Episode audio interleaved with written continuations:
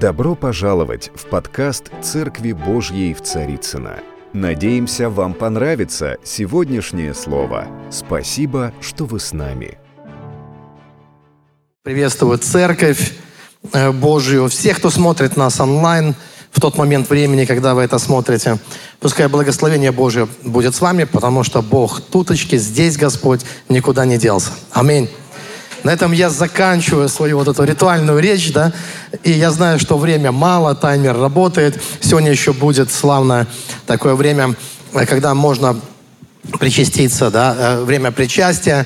Поэтому я сразу начинаю читать место Писания. Я сразу хочу начать читать то, что говорит Слово. И это будет 1 Тимофею, первая глава. Я буду читать 18-19 стих. И вот что здесь сказано. «Преподаю тебе, сын мой Тимофей, сообразно с бывшим о тебе пророчествами такое завещание, чтобы ты воинствовал согласно с ними, как добрый воин, имея веру и добрую совесть, которую некоторые, отвергнувшие, потерпели кораблекрушение в вере».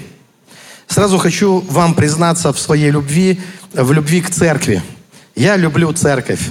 И я знаю, что э, в Библии есть много имен или есть много образов, которые представляют нам церковь. Апостол Павел об этом говорит очень много. Он имел особые откровения. И он говорил о церкви как о Доме Божьем, о церкви как о невесте Иисуса Христа. Он также называет, что церковь есть столб и э, основание истины. Есть другие образы в Писании. Например, ковчег. Ковчег спасения – тоже очень э, хороший, э, хороший образ э, церкви. И э, я убежден, что всякая душа, всякий человек, э, он должен это как-то ценить. Вот у меня есть такое выражение даже, ну, я понимаю, что с головой у нас бывают разные иногда э, сложности, иногда в голове, вернее, не с головой, а в голове иногда, да. Но если что-то в голове, ноги должны как-то привести человека в церковь. Если они святые ноги, да, все равно. И это часто действительно спасает. На самом деле. Э, здесь вот брат, брат Сергей, да, зовут, Сергей тебя зовут, э, рассказывал драматичную очень историю. Наверное, у нас у каждого, у каждого есть какие-то свои драматичные истории. Э, невозможно, наверное, прожить жизнь вот совершенно без драмы, да. Все равно когда-то что-то где-то где-то происходит. И вот у меня тоже такое произошло, причем с очень близким для меня человеком, человеком, которого я считал своим лучшим другом. Э, в общем-то, я привел его в церковь, и он был первый, кого я привел в церковь. Мы учились в одном классе, это мой одноклассник. И я дрался за него в школе даже, стенгазету рисовал там. И, в общем-то, мы всегда были вместе, всегда были рядом. До одного момента, когда он начал говорить мне все чаще, что не обязательно ходить в церковь так часто. Мы слишком часто ходим в церковь. Мы уже очень много знаем, мы много слышали. Наверное, не нужно так много и так часто ходить в церковь. А постепенно он ушел. Я не смог с ним согласиться, мы на этом разошлись, потому что я стоял на Писании, э, на Слове Божьем. Там сказано, не оставляйте собраний ваших. Все. И я говорил ему, я не могу просто э, вот взять и отойти от того слова, или учить, или говорить что-то, что я не вижу э, вот в Слове Божьем. Прошло пять лет где-то с того времени. И у меня был прекрасный день э, с моей женой, вернее, это было прекрасное утро. Мы ехали, наслаждались общением с друг с другом, и ничто не предвещало беды, пока вот не раздался один звонок. И в это утро я узнал, что мой бывший друг вышел с девятого этажа и покончил с собой. Прошло не так много времени. Для всех нас это было потрясение. Мы во всем как-то, знаете, вот у нас очень многое в жизни совпадало. Вот у меня четверо детей, у него тоже было четверо. Даже возраст одинаковый примерно э, был детей. И, конечно, для всех нас это была драма, мы помогали его, начали, бросились тут же помогать. И, в общем-то, я был с ним всегда, даже на похоронах, да, участвовал его. И мы помогали, помогаем до сих пор его семье, его жене, насколько э, э, мы можем. Но для меня это, знаете, это меня зацепило. Это ну, не, не могло не зацепить.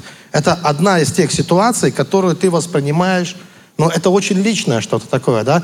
Когда это не какого-то человека, которого ты не знаешь где-то в метро или там еще кто-то там что-то, а когда это очень рядом, когда это касается очень близких людей.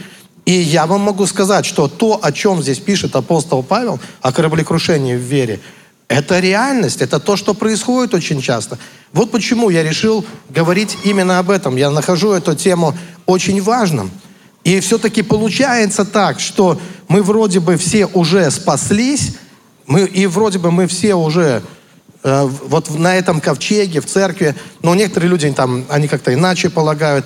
Вы знаете, что обиженные люди рождают до странности одинаковую теологию, что есть вселенская церковь и другая не нужна, что они как бы вот этому принадлежат. Я верю в конкретную прописку, не в такой бомжовский какой-то, знаете, образ жизни, когда вроде есть дом, но непонятно, где ты в нем в этом доме э, находишься, где там твое место конкретно, какая квартира, ну, какое, вот, э, какое место, да. Э, все-таки э, я не думаю, что нам нужно испытывать какие-то подвалы там или чердаки, там что-то такое. Я думаю, что у Бога для нас есть место в этой жизни. И о церкви, о экклесии он говорит не случайно. И это действительно может, э, э, может стать для нас э, ну, реальным спасением – Просто реальным спасением. Я, кстати, хотел поблагодарить еще группу прославления. Вы такие поклонники. Когда вы поете, вы создаете такую атмосферу, что тебе начинает, ты начинаешь верить, что все только начинается. Да, вот такая атмосфера, что все только начинается. Слава Богу за это, за эти открытые двери, за эту атмосферу. Итак, э, поэтому я назвал эту проповедь, вот э, возвращаясь к теме, «Недостаточно спастись». Да, мы спасены по благодати, мы спасены верою в Иисуса Христа. Это была не наша победа и не наша заслуга. А, мы просто поверили в Него, мы приняли Его, но Он наш Спаситель, Господь. Но дальше очень важно, это как мы проводим это время. То есть мы продолжаем, наше спасение продолжается, потому что мы на ковчеге, и мы все еще в этом океане, мы все еще на этих волнах этого мира. И дальше важно, что происходит с нами, что происходит с нашими душами, как, когда мы совершаем свой путь, когда мы совершаем свое духовное странствование, свое путешествие, что мы познаем, через что мы проходим, и, какие, и какова будет наша судьба в конечном итоге. Э, и вот эм, я хотел бы обратить ваше внимание на одну картину, художник ее э, Теодор э, Жирико. Картина называется «Плод медузы». Не знаю, может, покажут, не покажут ее здесь. «Плод медузы» называется картина. Да, кстати, да, вот есть такая картина. Кстати, выглядит очень в таком стиле изображена, как э, библейские сюжеты. Такая эпичная картина, напоминает какой-то, непонятно какой, но какой-то библейский э, э, сюжет – Здесь, конечно, присутствует драма, присутствует надежда, потому что вот все эти люди, на самом деле, они находятся на плоту, и они смотрят вдаль, и там почти не видно, может быть, только первые ряды, не знаю, там где-то вдали есть э, уже фрегат, который должен их спасти, вот тот, который их ищет и который, ну, в принципе, и спасет – они его увидели, но это еще такая, знаете, надежда. Где-то вот она там вдали, что-то появляется, но уже люди начинают преисполняться радостью. Естественно, те, кто из них выжил. Кстати, эта картина висит в Лувре, точно не помню, какой зал, 70 какой-то зал, но какое-то имеет значение. Эта картина была э, очень значимой картиной вообще для Франции. Э, потому что написана она не случайно, а по реальным событиям, которые произвели огромное впечатление в свое время эти события. Действительно, э, французский фрегат, который назывался «Медуза», отправлялся э, в колонию, в Сенегал, и попал на мель в 12 километрах от берега. Кто из вас понимает, что это не, ну, не, не так далеко. 12 километров от берега – это ну, не так далеко. Но все-таки вот они сели на мель, и это как раз был такой флагманский фрегат, он был не один, там были другие суда, они их потеряли, потеряли из вида капитана. И вот они сели на мель, и дальше вот начинается, что-то надо с этим делать. Ну, такое бывает. Такое бывает. Кстати, вот эта картина, а, почему, а, здесь тоже есть определенные образы. Общество в то время во Франции восприняло вот эти образы на этой картине как образ церкви, между прочим прежде всего, самой церкви и общества. То, как они это переживали вот в, э, в те времена, а речь идет о 1816, э, 1816 год. И что там произошло? Э, были умные люди, инженер был очень талантливый на, на, э, на, на этом фрегате. В общем-то, э, они три дня пытались снять его с мели, для этого построили плот, хотели просто разгрузить корабль, снять с мели, но не получилось, и они увидели, что надвигается шторм. Естественно, это их напугало. И тогда они поняли, что надо спасаться самим. До берега 12 километров. И э, шлюпок на всех не хватало. Э, было всего, по-моему, три шлюпки. Точно было три шлюпки. Э, на шлюпке, естественно, погрузилось... Кто погрузился? Там был капитан, мэр, там, вот, которого тоже перевозили. В общем, там богатые семейства погрузились. А на плот, который был сконструирован инженером, который, в общем-то, и оставил сообщение о самой трагедии происшедшей. 150 человек было на плоту. 150 человек. Они построили мачту, они почему-то взяли много вина и мало воды. Э, вот. Видимо, они решили, что путешествие должно быть ну, да, веселым, да, приятным, да. Поэтому были бочки с вином, э, было там несколько бочек с, с водой, какие-то припасы. Погрузились на этот плод. И вот дальше была идея такая, чтобы на веслах, вот э, те, кто э, погрузились на шлюпки, как-то начали по чуть-чуть, по чуть-чуть дотолкали бы этот плод до, до берега. Но не получилось. Когда море начало волноваться, а это, так, а это происходит время от времени, вы понимаете, да, не все, не надо думать, что все всегда будет спокойно. Иногда происходят какие-то волнения, какие-то возмущения, э, вот тучи сгущаются. И тогда капитан приказывает обрубить канаты. И вот эти 150 человек, они на этом плоту, на неуправляемом плоту, они а, оказываются вот в этой стихии, и они не знают дальше, что с ними будет, и они не знают, когда и как они спасутся. То есть они в неизвестности, они э, в океане.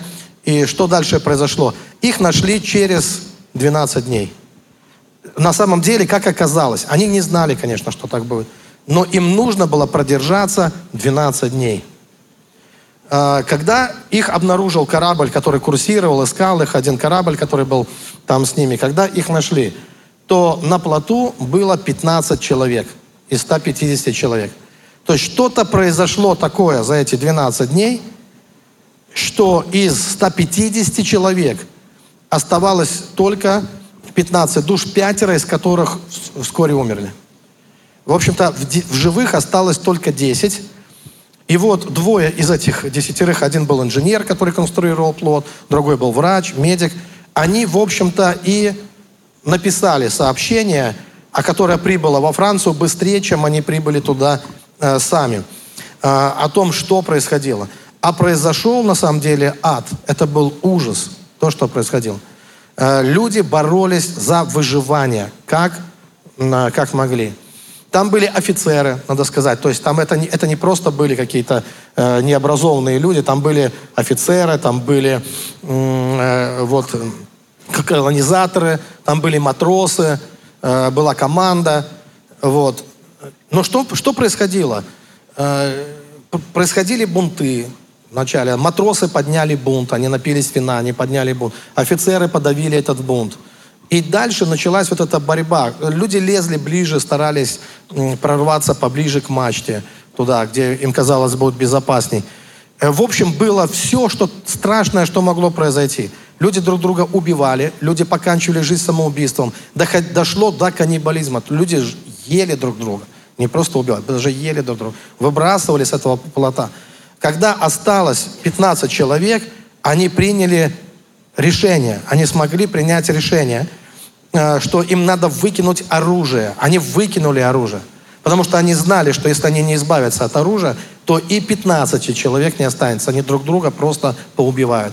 И только благодаря тому, что они выкинули оружие, в конце концов, вот эти люди, они смогли, они смогли спастись. Почему я об этом рассказываю? Потому что есть, ну, наверное, какие-то причины. Казалось бы, спасение вполне было реально и возможно. Скорее всего, намного больше людей могло спастись. Там через неделю уже было половина, 60 человек уже погибло за одну неделю всего лишь. Ну, вроде бы была какая-то вода, но было что-то. Но как-то можно было, да? Э, ведь э, можно было помогать друг другу, а не убивать друг друга. Можно было как-то по-другому это все организовать. Но случилось то, что случилось. И вот еще один персонаж, на которого хочу обратить ваше внимание. Его э, зовут Ален Бомбар. Это медик, такой медик, биолог, который изучал катастрофы. Он изучал их так, как никто не изучал. Почему я могу уверенно сказать, что он изучал их так, как никто не изучал вот Ален Бамба? Потому что он решил стать жертвой катастрофы. Он понял, что недостаточно изучать катастрофы, сидя в, в библиотеках. Он много начитался об, это, об этом. И плюс он реально, как медик, э, ему приходилось принимать людей, которые потерпели кораблекрушение. Из, э, извините, я скажу, это не живых уже. Хотя это было недалеко от берега. Причем очень хорошо оборудованного берега. И э, он удивился просто. То есть его это зацепило, потому что он видел трупы, он видел, что происходит с людьми. И он хотел разобраться, почему это случилось. А почему люди погибают, когда есть продовольствие? Когда, знаете, во время войны это часто происходило, когда было все там, э, НЗ, э, неприкосновенный запас, шлюпки. Ну, казалось, все. Но почему через несколько дней не находили живых? И вот э, к какому выводу он пришел. Я буквально сейчас процитирую э, Бомбара, то, что он писал. «Жертвы легендарных кораблекрушений, погибшие преждевременно. Я знаю, вас убило не море, вас убил не голод, вас убила не жажда. Раскачиваясь на волнах под жалобные крики чаек, вы умерли от страха. Вы умерли от страха. Страх, кстати говоря, это такая штука, ну, это основа выживания. Так, наверное, сказал бы ученый, да? Потому что страх помогает нам выживать. Э, не знаю, как у вас, но у нас, я же из провинции, а у нас есть леса. Я, кстати, за последнее время как-то больше стало всего животных появляться. Уже два раза я видел медведя за ну, вот раньше я, трудно было себе это представить. Вот просто по дороге в, э, в деревню, когда ехал. Ну, у нас это так. Если человек пошел за малиной в лес, и если куст зашевелился, никто не ждет подарков. Никто не ждет ничего там такого, знаете, что ему повезло прям. И сейчас он встретит э, добрую душу там какую-то. Обычно очень быстро человек из этой малины начинает э, улепетывать, потому что, возможно, там Миша сидит, ну, и это не друг Миша, а это Миша, ну, медведь, да, который пошел за малиной. И, вот, и, э, и поэтому вот именно страх, да, он как бы помогает. То есть страх, с одной стороны, он действует так, что э, создает определенное напряжение, но это же какая-то защитная реакция. В то же самое время он весьма и ограничивает нас – тот же самый страх. Потому что заключить ну, э, новые отношения э, получить с кем-то, да, вот ты хочешь э, новых отношений или новую сделку заключить или что-то. Страх может воспрепятствовать этому. И страх может загнать тебя в норку, просто где ты будешь сидеть и не вылезать. И поэтому все-таки страх нужно побеждать. В Библии сказано о том, как. И э, там сказано так, что совершенная любовь, она что делает? Она изгоняет страх. Поэтому выбор такой, либо мы живем в страхе, и тогда мы пытаемся выжить. Но вы знаете, у нас есть потрясающий пример. Иисус не пытался выжить. Но о нем сказано, что в нем была жизнь. Когда мы смотрим на Христа, мы видим, что нам вместо выживания предлагается жизнь. В нем была жизнь. И жизнь была свет человека. Или выживание. Если выживание, тогда страх. А страх действует так. Либо убегай, либо притворяйся, либо нападай. Вот три основных реакции страха. Так, в общем-то, э, ведут себя многие биологические там, организмы, скажем так, когда они движимы страхом. И, к сожалению, иногда это происходит, и, и также в человеческом обществе это, это, страх может ворваться в какую-то общину, в церковь, э, деноминацию и так далее. И тогда начинаются какие-то Э, вот такие движения, когда люди вместо того, чтобы помогать друг другу, они начинают друг друга топить, они начинают, то есть начинаются какие-то странные вот такие действия. И вот Ален Бомбар, он был один из тех романтиков, который считал, что надо этот страх побеждать, и что страх и является основной причиной проблем. Проблем вот э, тех людей, которые вроде бы спаслись, но не спаслись. Не смогли спастись до конца. Что это именно из-за страха происходит но э, не, особо не верили другие ученые, образованные люди э, в то, что он говорил, считали, ну, это очень романтический взгляд, но на самом деле причин много. Можно перечислять без конца эти причины. Отсутствие пресной воды, соленая вода, пьешь соленую воду, э, все равно обезвоживание, стакан выпьешь, два выйдет из тебя. Э, не, не помогает. То есть ну, какие-то есть объективные, Не субъективные какие-то, там страх какой-то, а вот вполне объективные причины. Там мир вокруг нас, законы которые еще что-то. И вот все это, вот оно нам мешает. Нам мешает только страх, на самом деле. Ну, по крайней мере, так верил Ален Бомбар, что для того, чтобы, чтобы жить, нам нужно это побеждать. Нам нужно это побеждать. И чтобы это доказать, он решил совершить вот свое собственное такое путешествие и на обыкновенном спасательной шлюпке, без воды, вообще без воды, вообще без еды. Он стал первым человеком, который преодолел 4400 километров и пересек Атлантический океан. Вы можете это представить? Где-то была карта, да, вот карта. Видите, какой огромный маршрут? на шлюпке, неуправляемой шлюпке, отдавшись течению, в надежде, что где-то его спасут в конце концов. Он, кстати, подговорил приятеля на это, опытного яхтсмена, но тот оценил ситуацию и не пришел назначенного. И в этот момент Бомбар ощутил себя реальной жертвой кораблекрушения, потому что он никакого не имел отношения к морю. Он вообще никакой не мореход. Понимаете, да? Он просто кабинетный э, такой вот ученый. Но он решил э, сделать... Знаете, как он назвал свою шлюпку, кстати? Еретик. Потому что никто не верил в это. Он назвал шлюпку еретик и отправился. И знаете, он действительно смог выжить и доказать то, что он хотел. Ну, есть скептики, которым все равно никогда ничего не докажешь. Но Ален Бомбар, он на деле хотел показать, что если ты победишь свой страх, то ты не только 12 километров можешь преодолеть, ты можешь э, ну, просто ты можешь увидеть реальные, э, ну, реальные чудеса. Правда, у него был свой секрет, надо сказать. Был свой ключ. И этим секретом была соковыжималка. Где-то есть, может быть, фотография, где он как раз, Ален Бомбар, демонстрирует ее, эту соковыжималку, если она э, у вас есть. Э, да, да, вот э, соковыжималка. А знаете, в чем секрет? Зачем вообще в море, сока, в океане соковыжималка? Ален Бомбар понимал, что его, ну, что, э, да, от страха, допустим, он победил страх, он хорошо себя мотивировал, и, и он победит страх. Но ведь реально можно умереть от обезвоживания. Бесстрашно, но от обезвоживания. То есть все-таки нужна, нужна вода. А где эту воду брать? Как ее добывать? И вот он догадался, что в соленом океане живет пресная вполне рыба. Вы знаете, что рыба в океане, она не соленая. Ее потом солят. Она не, она не соленая. И вот э, он просто из рыбы буквально выжимал э, воду и пил эту воду. Ловил рыбу, выжимал воду, пил эту воду. Таким образом он обеспечил себя водой. Для чего я это вам рассказываю? Драгоценные. Вторая причина, почему э, люди не выживают, почему терпят кораблекрушение в вере, я сейчас говорю о выживании в духовном смысле. Помните, Иисус также говорил в духовном смысле, предоставьте мертвым хранить своих мертвецов. Он же не говорил о физически мертвых. Он говорил о тех людях, которых вроде бы живы, но они не живы. Не в том состоянии находятся. А одна поэтесса русская сказала, что тел много, душ меньше. Такое ощущение. Как будто на всех не хватило души. На всех людей. Такое обездушивание э, человека. Состояние неживое.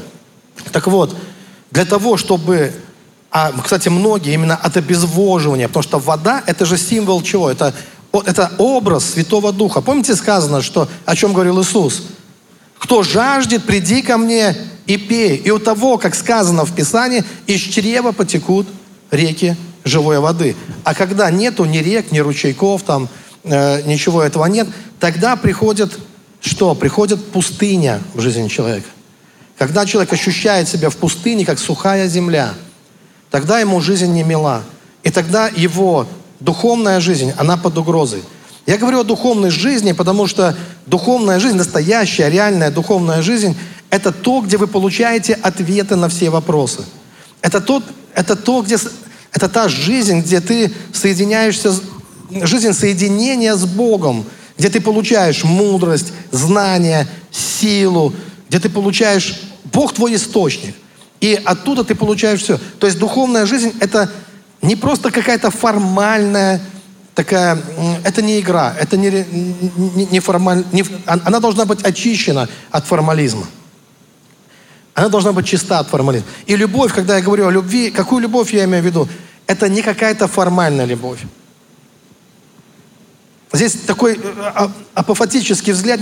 Я могу вам долго рассказывать, чем она точно не является. Она не должна быть искусственной, она не должна быть формальной, она не должна пахнуть нафталином. Это не просто какая-то интеллектуальная только любовь не теоретическая какая-то любовь. Речь идет об искренней, живой, настоящей любви. О той любви, которую ты достигаешь, о той любви, которая есть Бог, о той любви, которая полна откровений, о той любви, которая содержит в себе всю мораль и всю этику необходимую. Это та любовь, которая тебя возвышает, это та любовь, которая тебе дает крылья, это та любовь, которая тебя вдохновляет, это та любовь, которая делает так, что Бог живет в тебе, а ты живешь в нем – это та любовь, которая соединяет тебя с Богом. Это та любовь, которая э, делает твое сердце открытым, и, может, и ты можешь вместить также и других людей.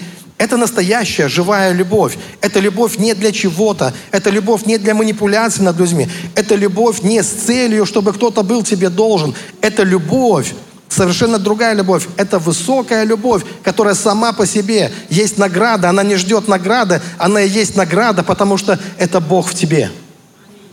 Это твое благословение. Вот и эту любовь я имею в виду. И вот эта любовь, она побеждает всякий страх. Она соединяет тебя с надмирным Богом, и тебе уже нечего бояться, потому что ты над миром, ты в Боге, а Бог в тебе. Ты не играешь в глупые игры, какие-то там социальные или религиозные, потому что ты над этим, потому что ты в любви, и ты в Боге, и Бог в себе. И ты находишь покой, покой своей душе, такой покой, что даже плоть твоя успокаивается в уповании на Бога. Это такая любовь, которая исцеляет твои раны, а если не исцеляет, то преображает и делает их святыми, чистыми, сияющими и святыми, оставляя напоминание о том, кто твой Спаситель что мы не сами себя спасли, что мы, да, мы несовершенны, но у нас есть совершенный Бог. И мы можем быть соединены с Ним. Вот о чем я имею в виду. Или какой-то формализм, да, это совершенно другое. И что же происходит? Э, что я хочу сказать, что вот вода, вот этот образ воды, или этот образ рыбы, которая плавает в соленом океане, драгоценные, есть люди в этом мире – которые не пропитаны этим миром, как рыба не пропитана солью в воде. И есть люди, которые как рыба в этом мире, на самом деле. Но они не пропитаны в это, э, этим миром. Они другие. Они как-то умеют это все перерабатывать. И вместо проклятия они получают благословение, они получают откровение. Можно жить в этом мире и получать откровение от Бога. Даже встречаясь с какими-то драматическими ситуациями, с вызовами, с какой-то грязью в этом мире. Даже через это можно получать откровение. Разве не так? И что я хочу сказать? Для того, чтобы совершить свое духовное путешествие, оставаться верным, быть наполненным Святым Духом, надо иметь эту соковыжималку. Вот есть такие люди, я вам прямо хочу сказать, они отжимают тебя. Они найдут какую-то рыбу, вот такую, и они ее отжимают. То есть они хотят все, что есть в тебе.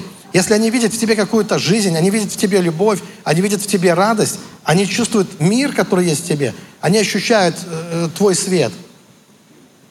Им важно то, что ты ходишь перед Богом, и они хотят это тоже получить. Люди, у которых фильтры еще не забиты. Вы знаете, когда фильтр забивается, он перестает пропускать воду. И есть люди, которые считают, что они уже все знают. Они не учатся. Они не пропускают через себя жизнь. Очень часто у них проблемы с любовью. И приходит такая желчность, какая-то испорченность, желчность такая при многознайстве.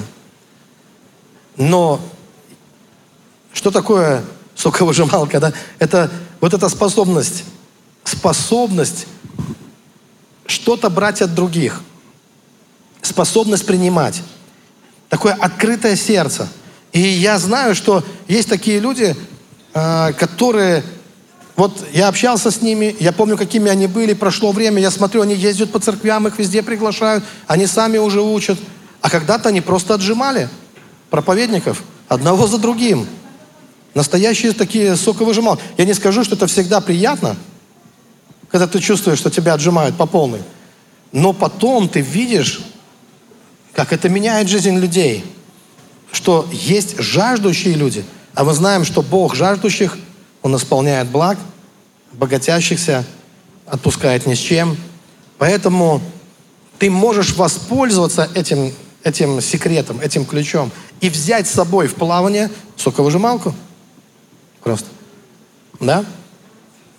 И быть открытым, просто быть открытым для этого. Когда ты видишь, слышишь, чувствуешь что-то, оно ведь моментально становится твоим.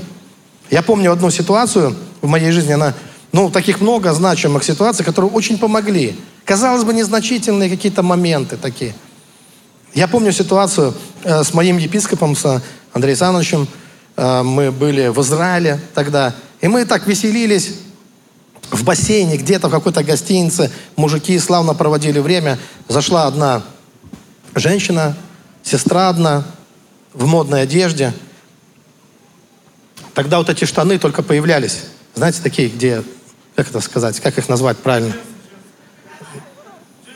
Вот, где, как это, я не знаю, как это сказать, прилично. Модные штаны. Они только появились, такие вот, такой стиль, где попа, извините, внизу, там очень где-то, да, ну вот такая. Да, и, и вот э, она зашла в этом. И Андрей Саныч, он вспоминает какие-то истории. Он вспомнил историю там про одну какую-то секту в Израиле, где мужики ждут, что они родят спасителя там и носят такие же штаны. Но в присутствии женщины. Эта история, знаете, она, ну, как-то ранила ее. Мы, никто не имел ее в виду. Все смеялись, и я, наверное, со всеми мы посмеялись. Но это была такая рана обида. И потом я видел человека в слезах, э, муж в стрессе ее, потому что он не вступился. Должен был выйти, наверное, сделать епископу выговор какой-то за это, что он женой. Ну, а муж просто, видимо, не понял, что это ее как-то задело, ранило. Ну, никто реально не имел ее в виду, но, но душа женщины, знаете, как бывает, очень ранима в некоторых моментах. И она так это восприняла. И я подошел к епископу своему, и я сказал, ты обидел вот этого человека. Он сказал, он был очень устал, это был конец дня, и он сказал, как я мог обидеть? Ну, я же ничего такого не говорил. Я говорю, я знаю, как, как мужчина, мужчина, я тебя понимаю, но она женщина. Если она плачет, значит, ты ее обидел. И он говорит, да хорошо, что я должен сделать? Подумал и потом сказал, я попрошу прощения, ведь я же христианин, это же не сложно. Мне не сложно попросить прощения, потому что я христианин. Он встал и пошел, усталой походкой. На утро сестра сияла. Все было хорошо. Муж тоже был счастлив. Вы знаете, потом сколько возникало ситуаций, и бывает так, пастор, наверное, знает, когда кто-то тебе звонит и говорит тебе, вы обидели меня, у тебя мысль, а ты кто? То есть это странно звучит, когда ты человека не знаешь даже вообще, нигде не пересекался, не встречал. Но не обязательно встречаться с человеком, чтобы его обидеть. Ты можешь просто обидеть тем, что ты есть, тем, что ты такой, или тем, что э, ты не оправдываешь чьи-то ожидания. У людей какие-то могут быть ожидания от тебя, и ты даже не подозреваешь об этом.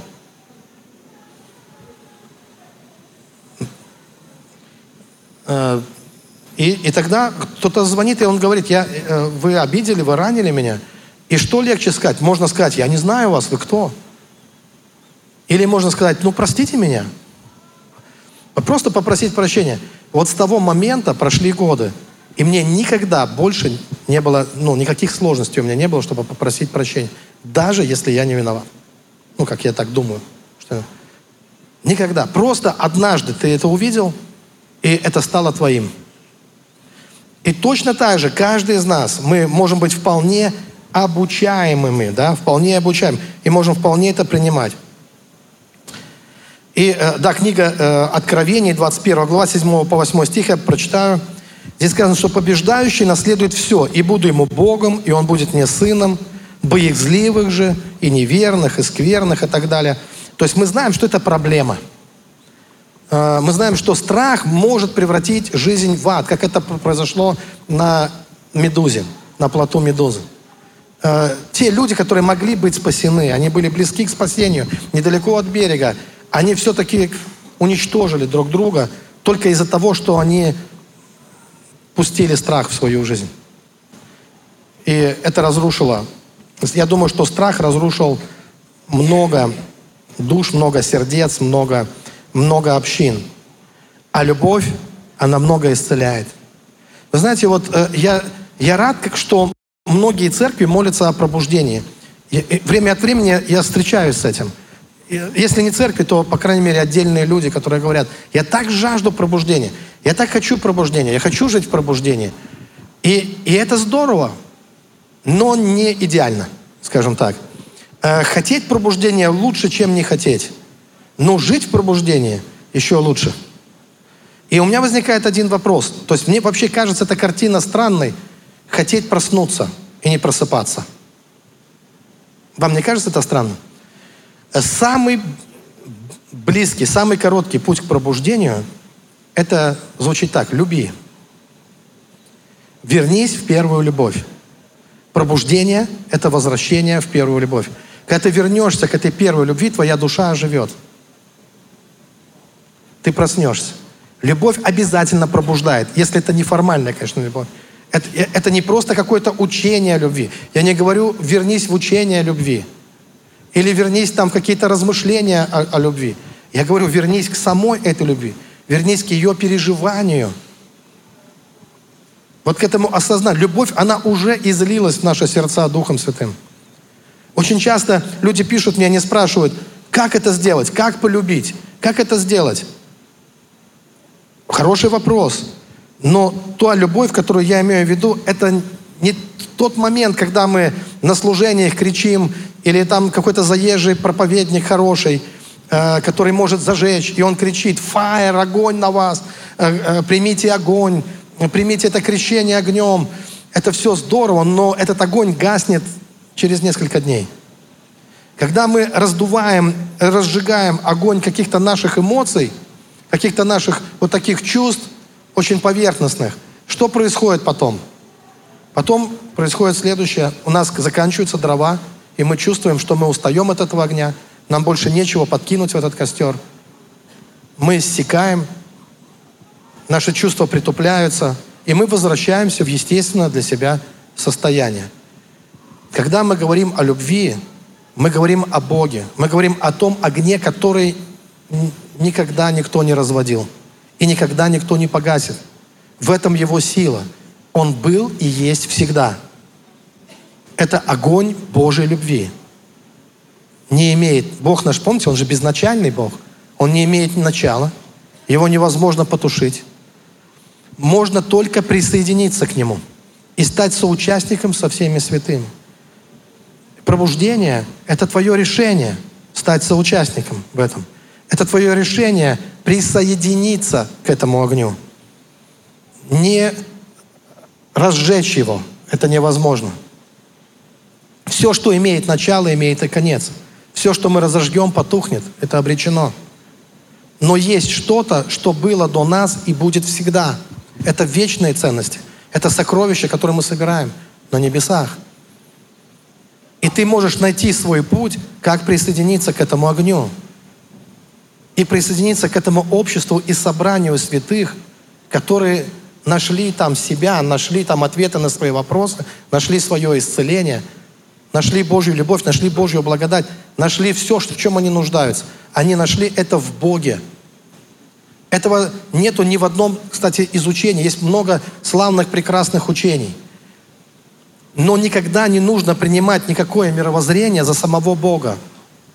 Есть мировоззрение, есть учения, которые от Бога, но ни одно из них не является Богом. Ни одно из них не является Богом. Потому что все, что мы знаем, можно описать, рассказать. Все это имеет какие-то границы, а Бог не имеет никаких границ.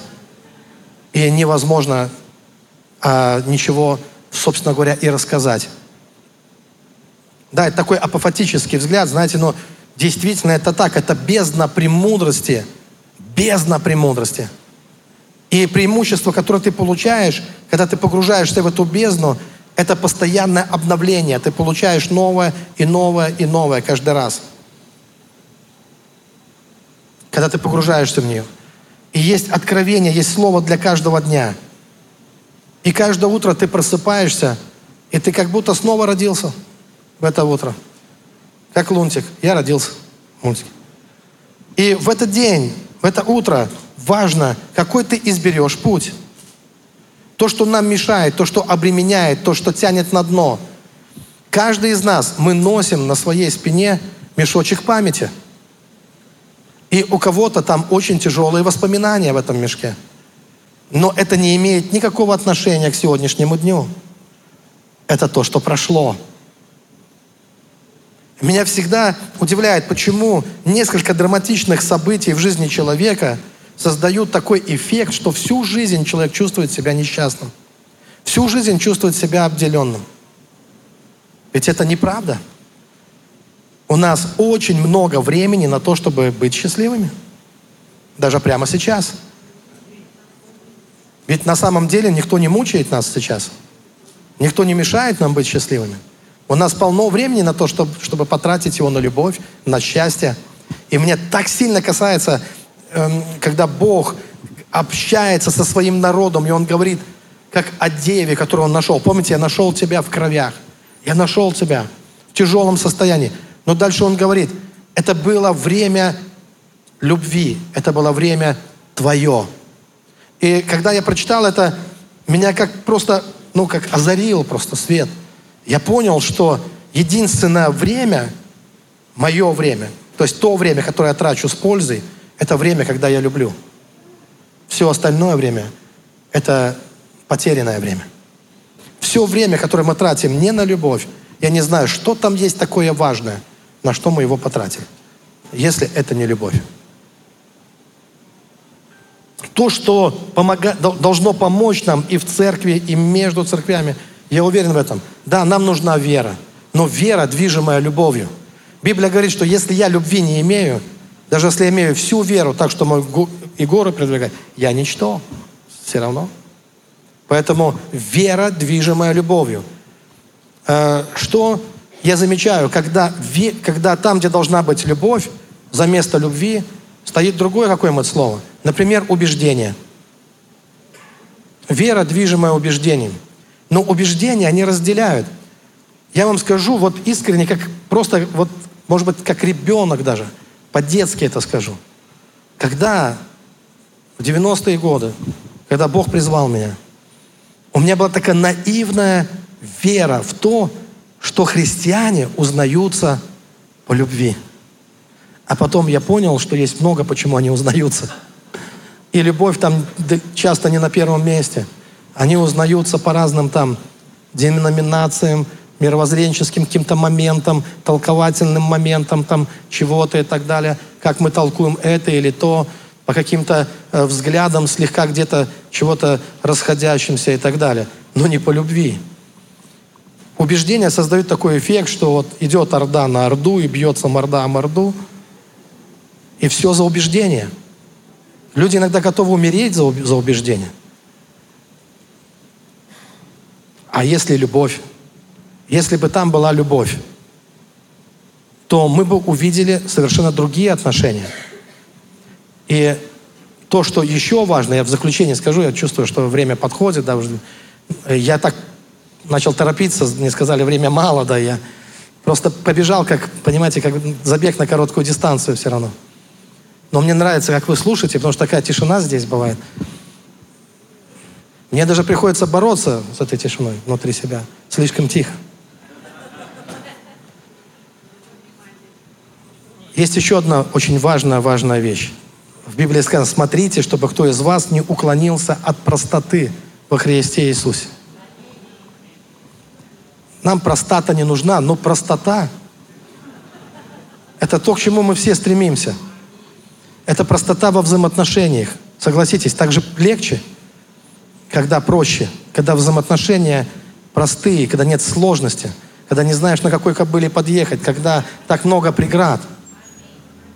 Простые взаимоотношения. Мы хотим такие с Богом, чтобы так Бог к нам относился, и чтобы нам так к Нему. Нам хочется этой простоты. Нам хочется этого. Это, это наша внутренняя потребность. Но нам так трудно в это попасть, на самом деле – и мы порой сами так все усложняем, создаем такую мифологию иногда, такую сложность жизненную создаем. Настолько любим драматизировать жизнь. Вот некоторые люди, я смотрю, я почувствовал, что есть здесь люди, у вас все хорошо, почти все хорошо, кроме одного. Вы немножко напряжены. А это уже непросто. Что-то вас напрягло. Вот, и я точно знаю, не я, это было до меня. Я как бы не напрягал. Это было раньше. Просто обращай на это внимание. Как только почувствовал, что ты напрягся, сразу спроси, где ты перестал доверять Богу? В каком месте ты перестал уповать на Бога? И начни уповать на Него. Потому что это очень расслабляет. Не путать с депрессией, не путать с вялостью, а это, созда... это, дает, это формирует шалом, покой в твоем сердце, в твоей душе. Чем ты спокойнее внутри, тем ты активней в жизни. Самые активные люди, которые успевают сделать так много, если вы хотите знать их секрет, это покой в их душе. Они как-то умеют внутри себя сохранять покой. Потому что если человек не сможет этого, он пойдет в разнос. Его может разрушить даже служение. Его может разрушить э, все, во что он бросается с головой, если он не сохранит вот этот покой в своем сердце. Поэтому на волнах этого мира, что бы ни происходило вокруг, сохраняйте спокойствие. Потому что так вы сможете мыслить трезво, видеть все ясно. Библия, кстати, знаете, как это называет? Бодрствуйте, говорит. Да, бодрствуйте, трезвитесь. Невозможно бодрствоваться или быть трезвым, когда человек в панике, когда человек в страхе, когда человек в беспокойствах. Невозможно Бога услышать человеку. Потому что как только приходит хаос, как только приходит страх, все, под собрание каких-то странных духов, дух страха, дух отверженности, там комплекс жертвы, там, там собирается такая компания. И тут ты услышишь, вот тебе мыло душистое, веревка пушистая. Приходят. И разные мысли такие дурные. Почему? Потому что состояние не то. А Царство Небесное – это праведность, мир и радость во Святом Духе. Поэтому входи в это состояние. А лучше не выходи. Войди и останься в этом состоянии, в Царстве. Потому что духовный рост каждого человека начинается, когда Царство Божие приходит вовнутрь тебя. А без этого это просто еще игры. Царство Божие именно в тебе. Я очень рад, что Царство Божие есть в Сергее Васильевиче, что Царство Божие есть во многих Божьих служителях. Но это никак бы мне не помогло, если бы я не нашел его в себе лично. Да? И я бы очень хотел, чтобы ты также нашел его в себе. Потому что с этого момента никто и никогда ты не будешь климатозависим. Так это, по-моему, называется. Погода испортилась, и настроение с ним. Э, кто-то что-то сказал, и тебе стало плохо, потому что кто-то что-то сказал. Хорошее или нехорошее. Твое счастье, оно может, оказывается, не зависеть от внешних каких-то факторов, а только от того, живет ли Господь в тебе. Являешься ли ты храмом живущего в тебе Святого Духа. Вот причина, вот источник счастья. Во внешнем мире ты его не найдешь. Куда ни беги, бежишь от себя – и только хуже становится. Но когда ты нашел покой в своей душе, тогда ты как просто зацелован Богом. Ты как магнит благословения, который к тебя притягивает.